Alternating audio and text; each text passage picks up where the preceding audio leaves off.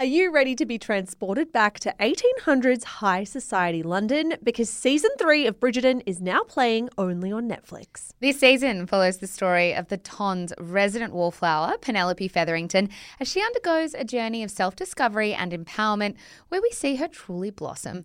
Pen's emotional transformation takes centre stage as her friendship with the charming Colin Bridgerton evolves into something more.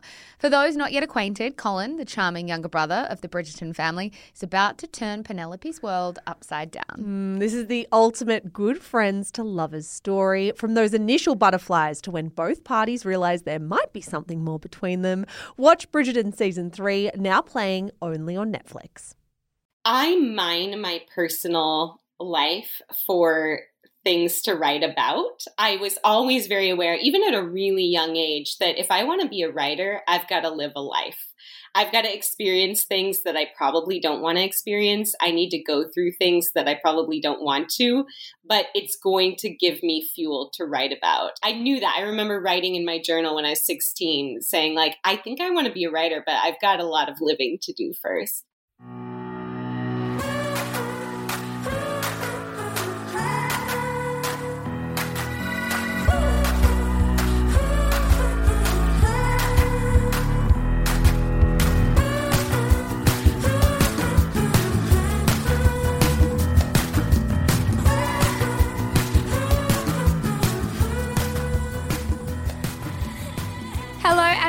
To this In Conversation episode of Shameless with the incredibly warm Mari Andrew.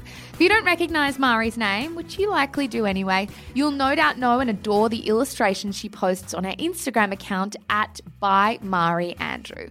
In 2015, after her father passed away, Mari began posting a watercoloured illustration a day onto her Instagram page as a way to express grief, yes, but to also spread light. Now, Mari boasts over 1 million Instagram followers and is a New York Times best-selling author who has published two books, Am I There Yet and My Inner Sky, the latter of which she wrote while recovering from an unexpected illness that left her paralysed for an entire month while living in Spain.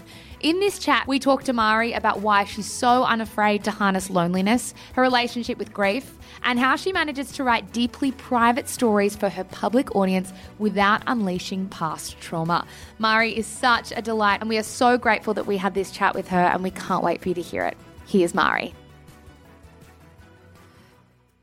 Mari, welcome to Shameless in Conversation. We are so excited to have you here. I'm so thrilled to be here. Thank you. I wish we were all together in person, but next time. if only, if only. Maybe your next book, by then we'll all be back together. exactly, what do we think? Exactly. we start every in conversation episode with the same question, and that is to ask, what were you like as a kid? Oh, what a sweet question.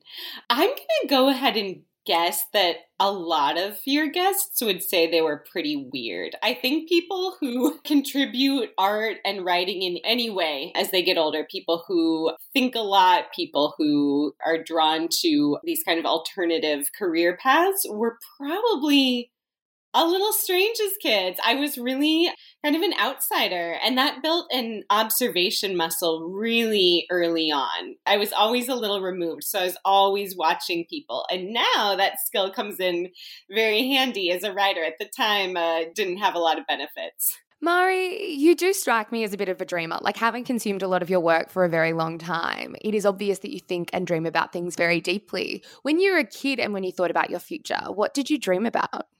A different dream every day. I was really drawn from a young age to people who were really authentic. I wouldn't have had the vocabulary for that, but I loved people who marched to their own beat. I loved wacky older women who had these really interesting lives. I loved watching people who traveled a lot. I loved books and I loved books especially about girls going on adventures and I was really drawn to people who were kind of these free spirit bohemians and I think that's kind of what I've become, which is great. I think my five year old self would be quite proud. Well, one quote that stood out to us from your book was I never quite click with any subgroup, culture, or subculture. I always wind up the odd one out, even in the groups of odd ones out. Do you think that sense of kind of looking from the outside in shaped who you are today? Absolutely. I mean, I think it continues to shape who I am. I think for whatever reason, I've always felt a little different from other people. I kind of always felt like everyone's got something figured out that I don't. Like there's something other people get that I'm just not quite getting. And that put me in this kind of outsider status. Maybe it didn't look that way, but that's how it felt. And that shapes my ability to really notice things, I think. I think anyone who wants to develop that observation muscle and that attentiveness should put themselves in the position of observer, whether that means traveling or spending time with groups of people they normally wouldn't, or spending time in large cities where at some point or another you're going to feel like an outsider. That experience is quite vital for really paying attention. And I think that's what writing is really is paying attention. I mean, you've just said it, it makes you incredibly good at your job. But has any part of that experience or having that personality trait been lonely? Ooh, that's a good question. Yeah. yeah, absolutely. It's been very lonely. I think loneliness is kind of a through line of my emotional landscape. I'm always a little lonely. This past year, I think so many of us have felt lonely, and I've been thinking a lot about what that means and why we so immediately want to oppress that feeling. We want to get out of it. It's really uncomfortable. And I've been trying to think what is the beauty of loneliness? We're all going to feel it. We all feel it at some point, some of us more than others. I certainly feel it all the time, all day, every day, in, in some way or another. And what's the gift there? What can we learn from lonely places? I imagine if that loneliness is kind of omnipresent, the first time your work connected with people would have felt really amazing and really joyful. What was that first time that you kind of put something out into the atmosphere and saw people come back to you with connection? I love that question because that's exactly what it was like. It was so magical because I felt like kind of an outsider my whole life. I started making really good friends in my early 20s, but I didn't really have friends before that. So I always kind of felt like friendships and community were just going to be something that I struggled with. And then as I got older, that changed. But I never felt like a relatable person. I didn't really think I could write about my life because I didn't think people could relate to it. And I remember the first couple messages I got from strangers on Instagram. This is when I was first starting out six years ago. One was from this like gorgeous cheerleader in the Midwest of America, someone I would have like never thought that I could really relate to as a teenager. And then one was this older man from Singapore. And I thought, wow, these are two people I never would have thought would be drawn to my life, what I'm saying. And it was so beautiful. It's like, wow, art and writing really does its job. It is the bridge that connects us to other people. And what a gorgeous thing, and how fortunate to be able to do that. Mari, that is so surprising to me because I think one of the key things I think about when I consume your work is that sense of relatability. Like you feel like an instinct to share it on your Instagram stories or send it to your friends. Like your work is shared among my friends probably more than anyone else.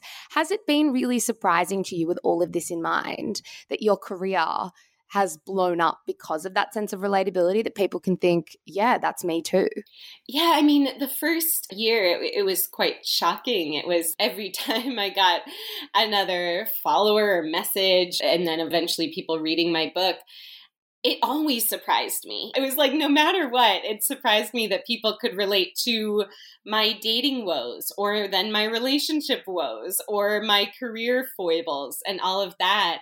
And I kept thinking, what is this? What's happening here? And then I got to realize anytime that anyone is honest about what they're going through, people are going to relate because we're all so similar. And it's not me having this special life that is universally relatable.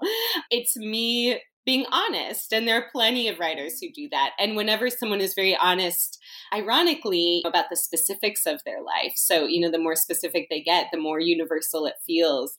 And I see that time and time again.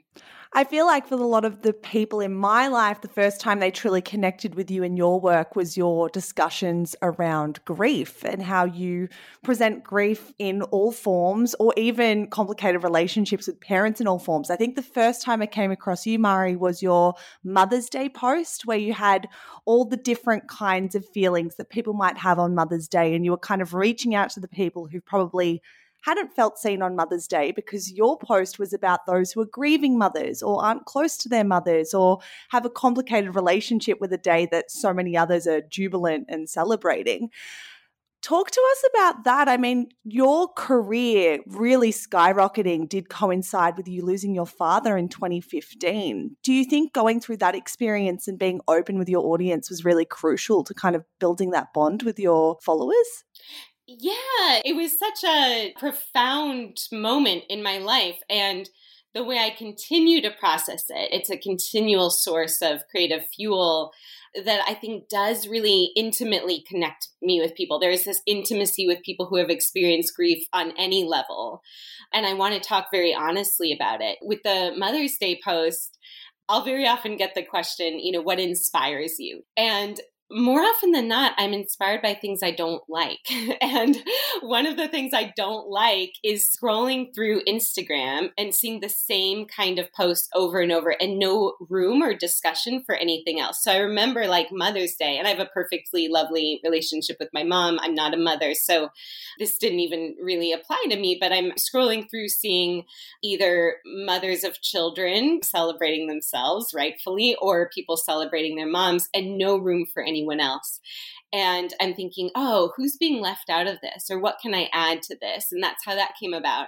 And then the more that I talk about grief, the more I try to make space for all kinds of grief. I had a really complicated relationship with my dad. That's not something I was open about when I first started drawing about it, but now I wrote a lot about it in my new book. And I feel like the complicated relationships are probably the more common that just aren't getting a lot of airtime. So that's something that I try to bring a little more gray to the black and white human experience. And you do do that when it comes to writing about your relationship with your dad. I mean, you hadn't seen him in years before he died. And I want to know what have you learned over the last sort of six or so years about working through grief that's messy and complicated? I think anytime we're working through something messy or complicated, we crave stories and we crave rituals. Humans love rituals. We've been doing them for 200,000 years. And we're also natural storytellers. And when there's not a lot of stories about something we're going through, it makes us feel really alone. And when there aren't rituals to work through them, it makes people feel like they're doing it wrong or that they should feel a certain way. And that's really harmful. So, in grieving my dad, I didn't go to his funeral, which I didn't feel was going to be a meaningful experience for me, but I made my own memorial for him. That's a ritual that I created. And I really encourage people who are going through these complicated, messy times of life to mark that with their own ritual. This is something that I learned about and wrote about when I was in the process of freezing my eggs. And I thought, why isn't there a ritual around this? It's a pretty intense experience and it's a pretty profound experience. And I remember giving myself the last shot. You have to give yourself these shots in the stomach, it's terrible. And doing my last one, my friend called me and did a little champagne toast. And it meant so much that we were marking this really complicated experience with you know a ritual and saying this matters and it's important even though there might not be room for it in society. There's no card, you know, you can buy to mark this occasion. It was such an interesting part of that chapter where you spoke about rituals in that often we do them to make the people around us feel comfortable. You had this really poignant line. I wish I wrote it down about how you not going to your father's funeral might have meant that you were receiving judgment from the people around you, but ultimately we have to do what's best for us and not be kind of like performative just for other people to feel comfortable. What is it about you though? Because I feel like so many people in that situation would go, I'm going to people please. I'm just going to go. I don't want to stir the pot or I don't want to make other people feel like that. What do you think it's about you that is so strong and has that resolve to be like, no, this is the right path for me and I'm going to do this in a way that suits me? well, it takes a while. it takes a while for me to process enough to get to that place. I think, like everyone, I'm really susceptible to what people think of me and what's expected of me. And that was one instance where I just felt like something about this doesn't seem quite right. And I ended up doing the memorial for my dad, the little ritual that I invented myself, which was so meaningful and beautiful. I did that like five months after he died. So it took time to really move through my feelings and think, what do I really need here? What is the thing that's going to help me mark this? And what's kind of ironic is that these rituals are created by society to help us move through these really difficult things and they end up kind of being stifling, right? But then if we take back that idea of what is this ritual really for? Well, it's to mark this thing that's really important. What's the best way to do that? I'm all for people, you know, creating their own ways to go through, you know, really profound life experiences. Mari, I would argue that for so many of your followers, they would consider you incredibly wise. And I want to know, with that idea in mind, I mean, you're laughing now. I wonder, is there a pressure that comes with a description or label like that? Like, do you ever feel pressure to be publicly making sense of things because that's what people expect of you? It's funny to get that descriptor because I never give advice. I only write about what I'm going through. And so I do get requests to write about certain things, you know, like, can you please write about a friend breakup or anything that people are going through individually? And it's sort of funny that they interpret this honesty as sort of a wisdom because it's super messy. It's like hilariously messy. Like, I think if you actually read this, you probably don't want to get advice from me. Like, you can see that I, I'm going through a lot here. But over the years, it's not a pressure so much as just an awareness of what's really going to serve my audience. And I, I, have actually my own little rituals for getting kind of in touch with them in my own way. A lot of it's pretty woo woo and spiritual, but it is important for me to feel really connected to people when I'm writing about my own life because they're going to read it. And I try to think what story isn't being told here, who might not be heard here and that's the way that I get in touch with them. But as far as being wise, whew, that's I think I'll, I'll, have to reject that one because it's that's just uh, not the case. I love that so much, Mari, as far as being in touch with your audience. But I'm curious, Zara and I are writers ourselves. We've often written about our personal lives, and I always find it interesting to hear from people and other writers about how they decide what they're ready to share. I feel like it's such a complicated thing to work through to be like, at what point am I ready to kind of open my life up to the public and kind of potentially unstitch wounds that I've just stitched up in the years beforehand? You wrote in this book about a really traumatic experience with Guillain Barre syndrome. I want to know how did you know, first of all, that you were ready to write about something as traumatic as that time? That is such a good question. I wonder if you guys can relate to this. I mine my personal life for things to write about. I was always very aware, even at a really young age, that if I want to be a writer, I've got to live a life.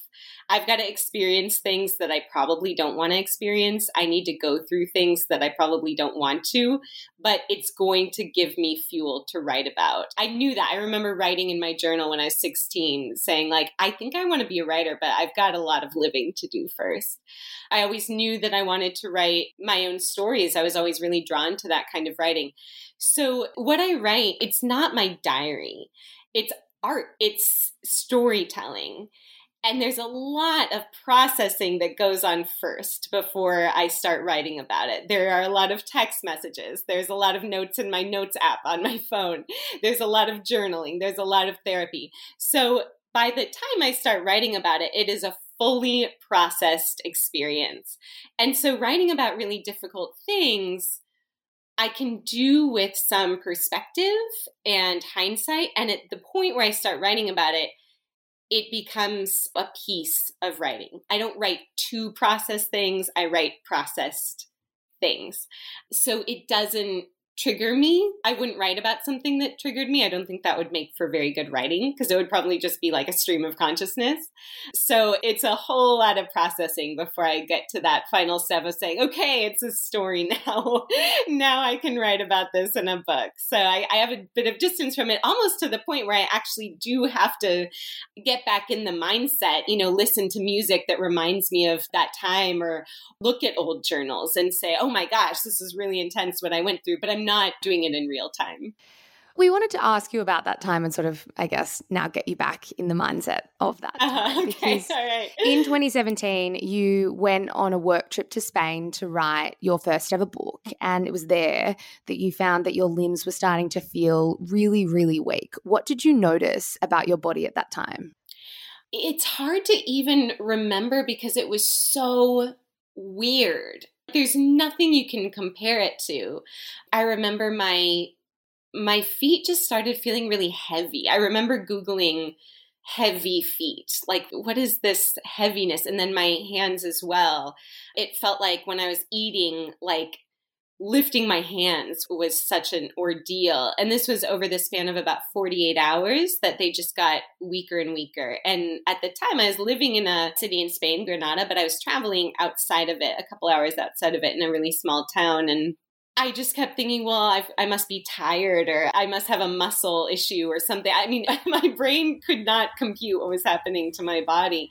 And then within a couple days, I was almost fully paralyzed and was told that I would just have to be in the hospital until I started moving again, which uh, for me was about a month and then about six months of recovery from that experience.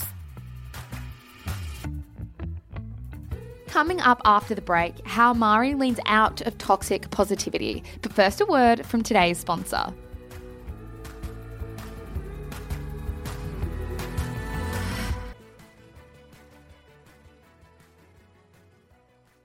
What surprised you most about the experience of being paralyzed?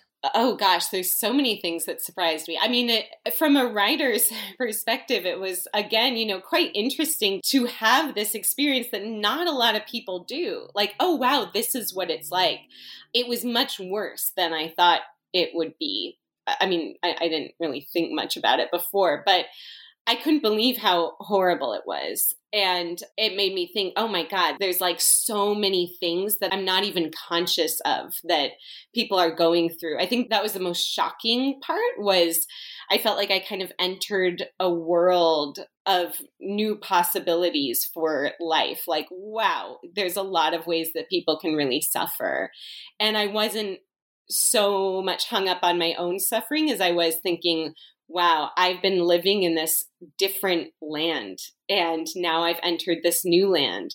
And that gave me a tremendous amount of guilt and empathy, not in a fun way, you know, empathy in a in a really difficult, burdensome way.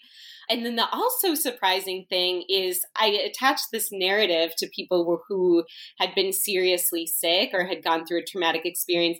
I'd given them the narrative that, oh, they're going to be so wise and positive and grateful coming out of this. And that is not what I experienced. I was actually really mad about it. And I thought that I was going to come out of it being this wise saint who was just like in love with life and grateful for every day that I could walk or lift a fork. And that wasn't true at all. I was back to being irritated, you know, at things and, and also just kind of mad that it happened in the first place. So it, it really kind of warped my understanding of the narratives we have for sick people.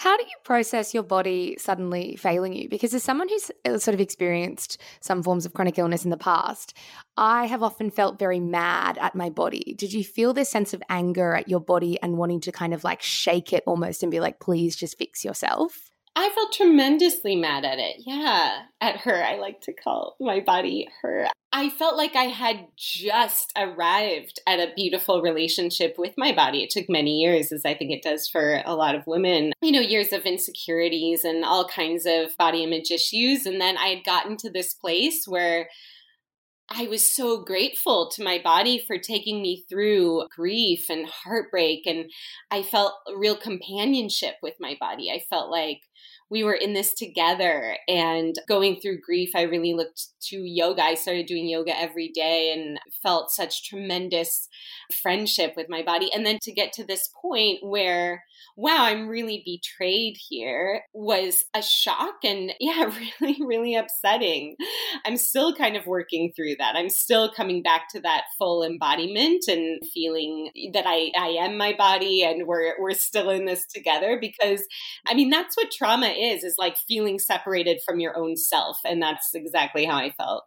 I mean, the aftershocks of that time were that you did suffer with post traumatic stress. Did it ever feel like you weren't going to get out of it? I imagine that if you go through this incredibly traumatic experience, you then suffer with aftershocks and flashbacks and just this awful feeling. I think one quote you said is that you felt like you were crushed by apathy. Did it sometimes feel like there was no light at the end of the tunnel? It always felt like there was no light. Probably a lot of people who have suffered from depression and mental health issues know you kind of think, well, this is my life now. We sometimes use depression as a synonym of sadness, which sounds like it's this temporary thing that you're very aware of that's not been the case for me. The two times that I can identify I've had depression, one of them being this PTSD time, I just thought, well, this is it. This is how I'm going to be. I'm just not going to care about anything forever. And then also continuing to deal with physical issues, I felt like, well, I'm just never going to enjoy walking again, or I'm just never going to want to do these things I wanted to do. I had planned to move to New York after going to Spain. And during recovery, I thought, oh, I don't want to do that anymore. And then I thought, well, I don't really like traveling anymore. Depression didn't feel like something I had, it felt like who I was. And I wasn't even aware that it was something I had to get out of. I just thought, well, I guess, you know, my before self was just a lot more energetic, you know? and it, wasn't until I got out of that that I thought, oh, wow, that was like a seriously dark time. It makes sense then, I think, that you included a discussion in the book on toxic positivity and how damaging it can be for our discourse. I want to know what it felt like to feel like you were finally going to try to give up striving to be positive about everything all the time, almost for the sake of being positive. Yeah. Oh my goodness. I wrote this in 2017 when I was, uh, I, wrote, I wrote a lot of this in 2017 when I was recovering from illness. And it's not so much these days. Maybe the pandemic's kind of softened this a little bit, but I felt like in the zeitgeist at that time, all I heard was, choose happiness, think positive. I'd go into a gift shop and all of the little journals would say, your vibe affects your tribe or whatever. Good vibes only. and I thought, how about like okay vibes. and so I was hearing all of this while I was recovering from illness, which again, it didn't even feel like I was marching toward a light at the end of the tunnel. It just felt like I was going to be in the tunnel. It felt like the tunnel was my life. So I had to say, what's here? What's here in the tunnel? What can I see in the tunnel that maybe I couldn't see in the light? What is exactly right in front of me? Because if I'm going to keep looking toward the light, I'm just going to get really frustrated. And that's what happened. Every time I would try to make myself belong in this new land of the healthy and positive and grateful, I just kind of would fall back down because that wasn't authentic. It's not where I really wanted to be. I wasn't very grateful. You know, none of that applied to me.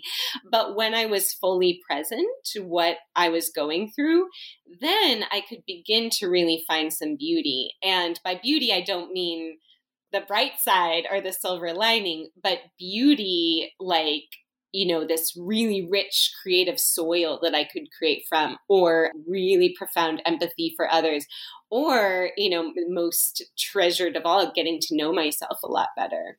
I mean, I think that leads me to this question that I've really wanted to ask you since reading the book. And you wrote at the very early stages of this book this line about how you tried to lean out of toxic positivity. And you said, as you paraphrased before, I stopped using the phrase, I feel like I should, and instead tried to show up for the emotions I was feeling in that moment. I think the thing about reading things like this is I often hear stuff like that, like show up for your emotions, be present.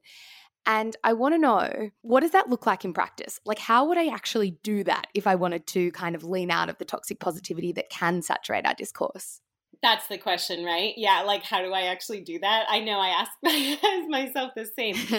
My guiding mantra for life and I think the thing that I have to practice over and over to be present to what I'm going through is to pay attention.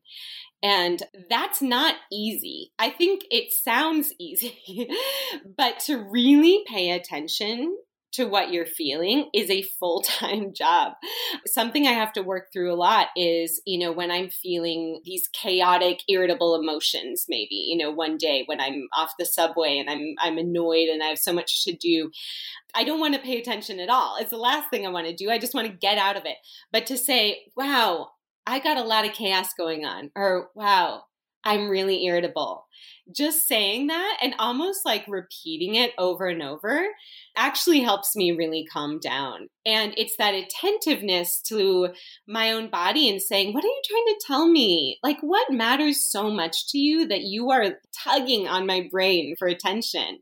And asking, Wow, we're really sad about that. Why are we so sad about that? It seems kind of small, right? But there must be something that really matters here. I think just continually paying attention, and that can look like talking to someone about it. It can look like journaling. It can look like making art. It can look like exercising and being like really fully with yourself. But to pay attention to every feeling, that's the way that you show up. I mean, for me, one example of you doing this in the book was when you went through the process of freezing your eggs at 32 and you realized that while freezing your eggs gave you this incredible sense of freedom as a woman, it also gave you this sense of resentment and I guess slight annoyance towards the men in your life or the men who have been in your life, like your exes. Can you walk us through that time? Yeah, I at this point it's probably slight annoyance. When I was going through it, it was major annoyance. I I started getting really irritated that I felt like I had this timeline that didn't apply to men. And this is very generally speaking, of course, but that's how it felt. And I was dating a guy who's a lot older who just had never even thought about if he wanted kids or not.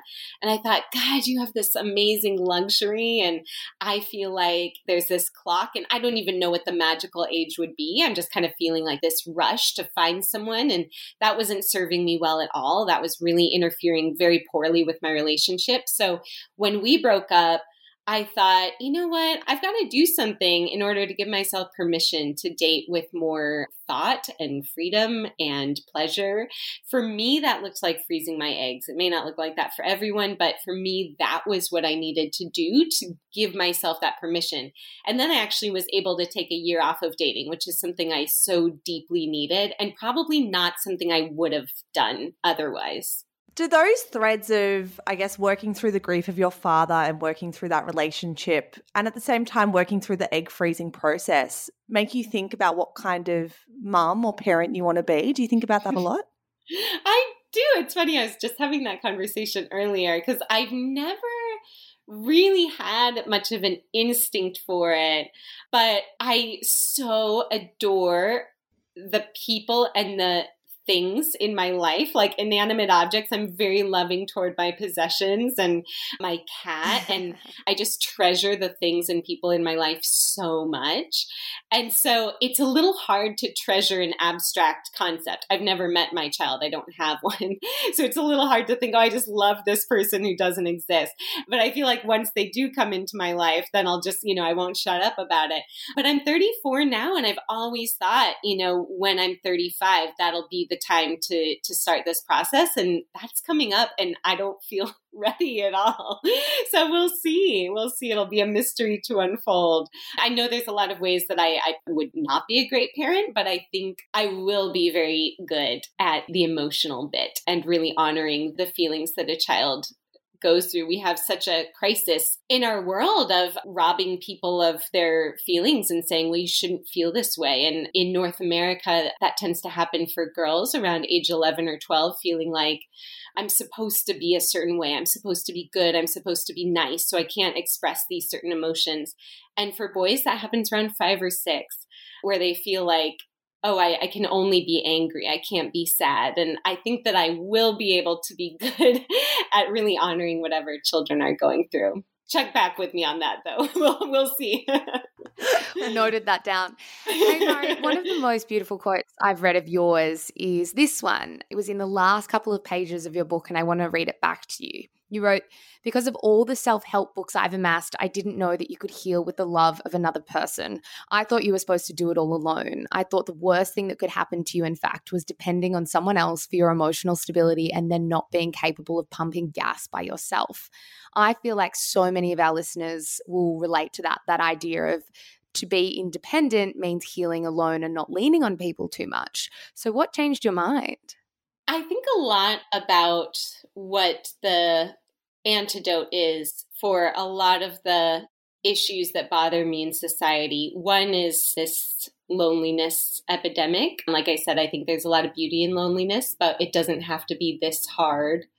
Another one is this kind of splintering of ourselves. There's many ways that we feel very divided across the world and make a lot of assumptions about other people and keep ourselves from intimate relationships with people who are different from us. And the antidote is community. That was something that I really prioritized when I moved to New York. New York is known as a place where people can be very lonely in a, you know, a space with a lot of people and that's something I was very insistent on not experiencing. I, I, wanted to feel very close to my community. I wanted to feel very close to my neighbors and my surrounding area. And I really committed to community. When I moved to New York a few years ago, I decided to make commitments. So I decided I am going to rely on friends and I am going to involve myself in organizations, clubs, church, different groups that I will show up when I can. And I think I've always had a hesitancy to commit because I thought, well, I want to be free. I want to be able to do what I want. And I'm seeing now, a couple years in, the beautiful fruits of commitment. And wow, I mean, that has transformed me more than anything and more than any self help book ever could. What has it been like becoming a member of a church in adulthood? I feel like a lot of listeners of Shameless, they do really struggle with, I guess, having close ties to their religion in their 20s and their 30s. Like there's even this attitude that maybe you shouldn't be doing that, or there's like something embarrassing. I think a lot of our listeners sometimes come to us with to say, I, I don't know, I feel complicated feelings about my relationship with my own church. But you did find the church and it has been hugely helpful for you, just like you just touched on. What has that process of kind of finding community in religion been like for you in adulthood? Wow, no one asks me that. And that's a really good question. And it's something that's really important to me. I have a really complicated relationship with religion. I don't think I'm alone in that. I've always been drawn to it because it asks the big questions, which I love. And I've always really been drawn to philosophy and poetry and people who are asking existential questions. And religion does that really beautifully. It's one of the pros for sure. But, you know, in recent years, I just kind of felt like, why would I go to a church? Like most of them are really messed up. Most of them don't resonate with me. I'd rather just go to brunch on Sundays, honestly. Like I can have my own spiritual experience by myself. I had a quite individualistic philosophy of that. And then I found this one, which is so special. And I think getting to know my values really well helped with that because I knew right away, oh, this aligns perfectly with my values. These are people who are so committed to marginalized and poor people in New York. That's their number one priority. And all they want to do is be good and do good. And I can't think of another type of community, maybe someone else could, but I can't think of another community that meets just to do good, like just to be better people. Who meets once a week just to do that? So I was so grateful to find them, and they've been the most like colorful, beautiful, vibrant community I've truly ever met, and have made me such a stronger person and, and better citizen of New York. Mari, our second last question for you is one we throw at everyone. It's a hypothetical, and we want to know. I want you to imagine that you walk into a cafe or somewhere and there's a table of people next to you who are talking about you. They might be your followers or acquaintances. What do you want them to say about you in that conversation?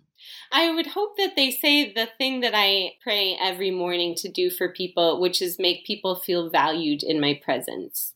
I have been lucky enough to meet people in my life who make you feel like you're their best friend and you just met them. And that's the person I want to be. I want people to walk away from an interaction with me feeling like they were really valued and felt really important when I talked to them. And that could be, you know, also through the digital space. I think that's a gorgeous answer. And our final question, again, we ask this to everyone, is what is success to you? With all in this in mind, how do you define success in your own life? Success is living the life that you built for yourself. I always wanted to move to New York. I always wanted really good friends. I always wanted to come home and feel like my home looked like a place that reflected what I love and who I love. And sometimes I get on a, you know, comparison spiral or I feel really bad about some external validation falling through. And I take a look around at my apartment, which is filled with my favorite things and places I've been and people I love. And I think I built this life and now I'm living it. And that's what feels like success to me. Mari, that is beautiful. And so has been so much of this conversation today. We are so, so grateful for your time and especially for all of your work. Like your work has and does mean a lot for everyone listening today. So we are so grateful that you spent this time with us. And congratulations on the book. Yes. Thank you. It was such a pleasure. Thank you. Thank you. The best book cover I think I've ever seen in my entire life. oh, thank you so much.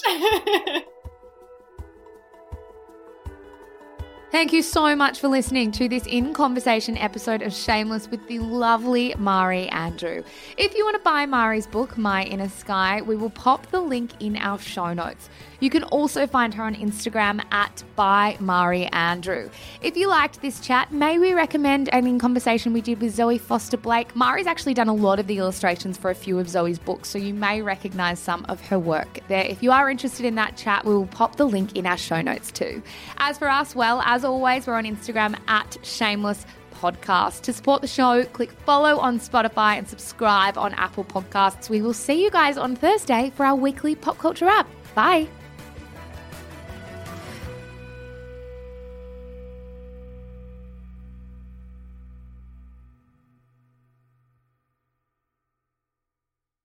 Hello, guys. Mish here. I am the co founder of Shameless Media. Thank you so much for giving us your ears and your mind and your time. We're so grateful. If you enjoy the stuff that we produce, may I recommend our brand new podcast, Style Ish? Stylish, if you want to say it quickly, style dash ish, if you want to take the long way through. It is our podcast for all things fashion, brand, business, and beauty. If that is in your wheelhouse, if you care about style content, you will love this show. It is, of course, more than just a show as well. It is a newsletter, it is an Instagram feed, it is a TikTok account. There is so much good stuff going out on Stylish every single day, starting now. So, in your favorite app, search for Style Dash Ish. Give it a listen, give it a follow. We are an independent media company and we would be so, so grateful for all your support. That's all from me, guys. Check out Stylish and have a good one.